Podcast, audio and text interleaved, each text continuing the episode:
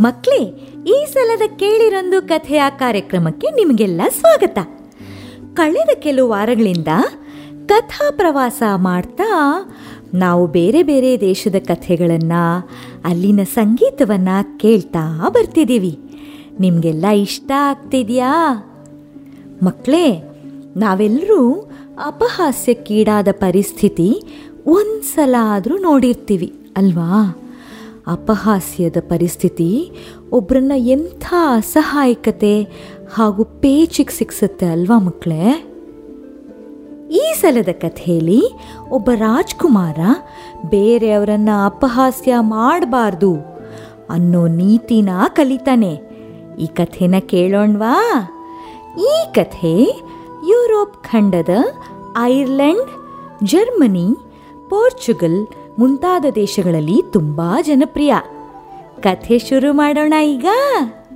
ತುಂಬ ವರ್ಷಗಳ ಮುಂಚೆ ಜಾರ್ಜ್ ಎಂಬ ರಾಜ ಒಬ್ಬನಿದ್ದ ತನ್ನ ದೊಡ್ಡ ರಾಜ್ಯದಲ್ಲಿ, ತನ್ನ ಅರಮನೆಯಲ್ಲಿ ರಾಣಿ ಹಾಗೂ ಪುಟ್ಟ ರಾಜ್ಕುಮಾರನ ಜೊತೆ ವಾಸ ಮಾಡ್ತಿದ್ದ.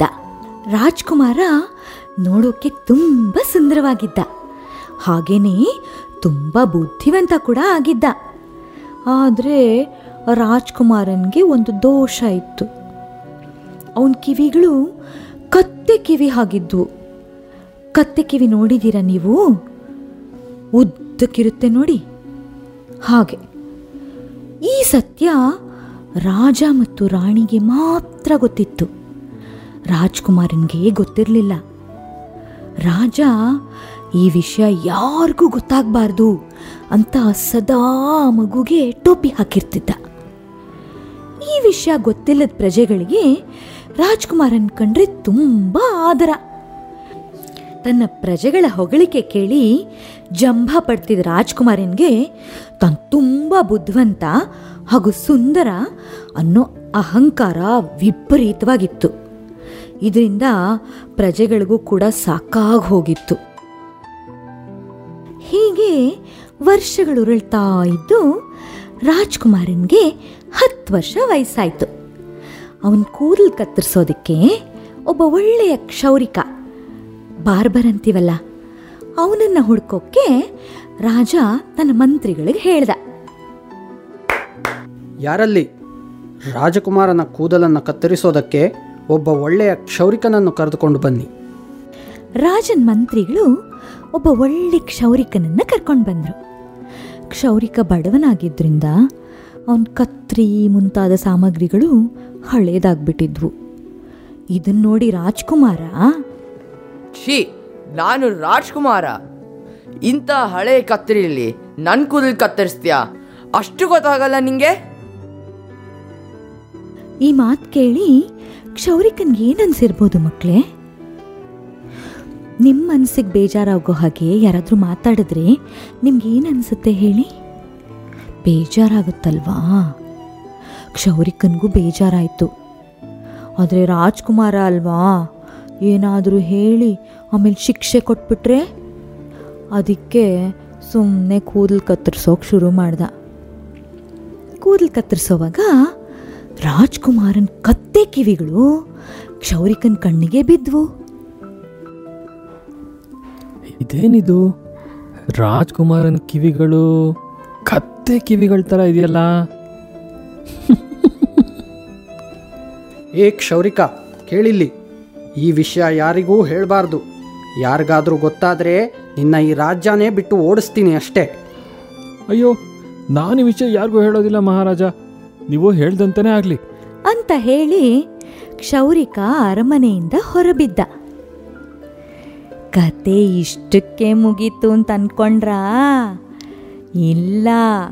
ಕಥೆಯ ಸ್ವಾರಸ್ಯ ಈಗ ಶುರು. ಕೇಳಿ. ಅಲ್ಲ, ಇಷ್ಟು ದೊಡ್ಡ ರಹಸ್ಯ ಯಾರ ಬಾಯಲ್ಲಿ ತಾನೇ ಉಳಿಯುತ್ತೆ ಅಲ್ವಾ? ಕ್ಷೌರಿಕ, ಹಾಗೂ ಹೀಗೂ ಒಂದು ತಿಂಗಳು ಯಾರಿಗೂ ಹೇಳದೆ ಗುಟ್ಟನ್ನು ತನ್ನಲ್ಲೇ ಇಟ್ಕೊಂಡಿದ್ದ. ಕೊನೆಗೆ ತಡೆಯೋಕೆ ಆಗದೆ ಕಾಡಿಗೆ ಹೋಗಿ ಮರ ಬಂಡೆಗಳ ಮುಂದೆ ಜೋರಾಗಿ ಕೂಗೇ ಬಿಟ್ಟ. ನಮ್ ರಾಜ್ಕುಮಾರನ್ಗೆ ಕತ್ತೆ ಕಿವಿಗಳು. ನಮ್ ರಾಜ್ಕುಮಾರನ್ಗೆ ಕತ್ತೆ ಕಿವಿಗಳು. ಅಂತ ಒಂದ್ ನಾಲ್ಕು ಸರ್ತಿ ಹೇಳ್ಬಿಟ್ಟ. ಆಮೇಲೆ ಪೂರ್ತಿ ಸಮಾಧಾನ ಆಯಿತು. ತನ್ನ ಮನೆಗೆ ವಾಪಸ್ ಬಂದ. ಆದರೆ ಕಾಡೊಳಗೆ ಅವನು ಆಡಿದ ಮಾತುಗಳು ಮಾತ್ರ ಬಂಡೆಯಿಂದ ಬಂಡೆಗೆ ಪ್ರತಿಧ್ವನಿಯಾಗಿ ಕೊನೆಗೆ ಊರೊಳಗೆ ಎಲ್ಲರ ಕಿವಿಗೂ ಬೀಳೋದಕ್ಕೆ ಶುರುವಾಗೋಯ್ತು. ಈ ಸುದ್ದಿ ಜನರನ್ನು ತಲುಪೋಕ್ಕೆ ಶುರುವಾದ್ಮೇಲೆ ಪ್ರಜೆಗಳು ಯೋಚನೆ ಮಾಡೋದಕ್ಕೆ ಶುರು ಮಾಡಿದ್ರು. ಓಹೋ ಅದಕ್ಕೆ ಅನ್ಸುತ್ತೆ ರಾಜ್ಕುಮಾರ ಯಾವಾಗಲೂ ಟೋಪಿ ಹಾಕೊಂಡಿರ್ತಾನೆ. ಅಲ್ಲ ಕತ್ತೆ ಕಿವಿ ಇದ್ರು ಈ ರಾಜ್ಕುಮಾರನಿಗೆ ಎಷ್ಟು ಅಹಂಕಾರ?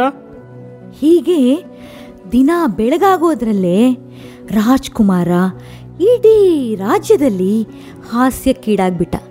ಎಲ್ಲಿ ಹೋದ್ರು ಜನರು, ಕತ್ತೆ ಕಿವಿ ರಾಜ್ಕುಮಾರ, ಕತ್ತೆ ಕಿವಿ ರಾಜ್ಕುಮಾರ ಅಂತಲೇ ಅಣಕಿಸ್ತಾ ಇದ್ರು.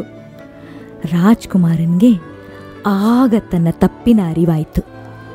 ಎಲ್ಲ ಪ್ರಜೆಗಳನ್ನು ಅರಮನೆ ಕರೆದು ಪ್ರಜೆಗಳೇ ನೀವು ಕೇಳಿದ್ದು ನಿಜ. ನನ್ನ ಕಿವಿಗಳು, ಕತ್ತೆ ಕಿವಿಗಳು. ಇಷ್ಟು ದಿನ ನಾನು ಸುಂದರ, ಬುದ್ಧಿವಂತ ಅನ್ನೋ ಅಹಂಕಾರದಿಂದ ನಿಮ್ಮ ಜೊತೆ ಕೆಟ್ಟದಾಗಿ ನಡ್ಕೊಂಡೆ. ನನ್ನನ್ನು ಕ್ಷಮಿಸ್ತೀರಾ? ಇನ್ಮೇಲೆ ಯಾರ ಜೊತೆನೂ ಕೆಟ್ಟದಾಗಿ ನಡ್ಕೊಳ್ಳಲ್ಲ ಈ ರೀತಿ ಮಕ್ಕಳೇ, ರಾಜ್ಕುಮಾರ ತನ್ನ ತಪ್ಪನ್ನು ತಿದ್ದುಕೊಂಡ ಮಕ್ಕಳೇ, ಹೀಗೆ ರಾಜ್ಕುಮಾರ ಮುಂದಿನ ದಿನಗಳಲ್ಲಿ ಜಂಭ ಬಿಟ್ಟು ಒಳ್ಳೆ ರಾಜ ಅನ್ನಿಸ್ಕೊಂಡ. ಅದಲ್ಲದೆ ಯಾರೇ ಅಹಂಕಾರದಿಂದ ವರ್ತನೆ ಮಾಡೋದನ್ನ ನೋಡಿದ್ರೂ ಹುಷಾರ ಗೆಳೆಯ ನಿಂಗೂ ಕತ್ತೆ ಕಿವಿ ಯಾವಾಗ ಬರುತ್ತೆ ಅಂತ ಗೊತ್ತಾಗಲ್ಲ.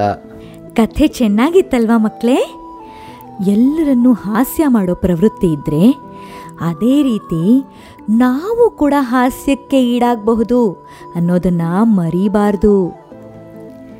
ಈ ಕಥೆನ ಅಳವಡಿಸಿದವರು ಪರಿಮಳ ದೇಶಪಾಂಡೆ ಹಾಗೂ ಆನಂದ್ ಹೆಮ್ಮಿಗೆ. ಚಂದವಾಗಿ ಧ್ವನಿ ಸಂಯೋಜನೆ ಮಾಡಿದವರು ಆನಂದ್ ಹೆಮ್ಮಿಗೆ ಹಾಗೂ ಚಿರಾಗ್ ಸ್ಟುಡಿಯೋದ ರಾಜೀವ್ ಜೋಯಿಸ್ ಅವರು. ಕಥೆಯ ಮುದ್ದಾದ ಚಿತ್ರಗಳನ್ನು ಬರೆದುಕೊಟ್ಟವರು ಶಿವಾನಂದ ಉಳಿಯವರು. ಕಥೆಯ ಹಿಂದಿನ ಧ್ವನಿಯಾದವರು ಅಭಿನವ್ ಶೇಷಾದ್ರಿ, ಕಾರ್ತಿಕ್ ನರಸಿಂಹಸ್ವಾಮಿ, ಆನಂದ್ ಹೆಮ್ಮಿಗೆ ಹಾಗೂ ನಾನು ನಳಿನಿ ನಾಗೇಂದ್ರ ನಮ್ಮ website W W W dot ಕೇಳಿರೊಂದು ಕಥೆಯ ಡಾಟ್ ಆರ್ಗ್ನಿಂದ ಈ ಕಥೆಯ ಚಿತ್ರಪುಟಗಳನ್ನು ತೆಗೆದು ಬಣ್ಣ ಹಚ್ಚಿ.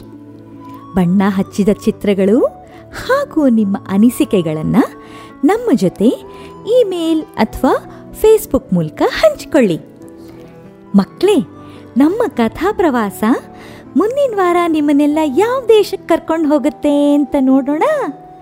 ಕಾಯ್ತಿರ್ತೀರಾ ಅಲ್ಲ?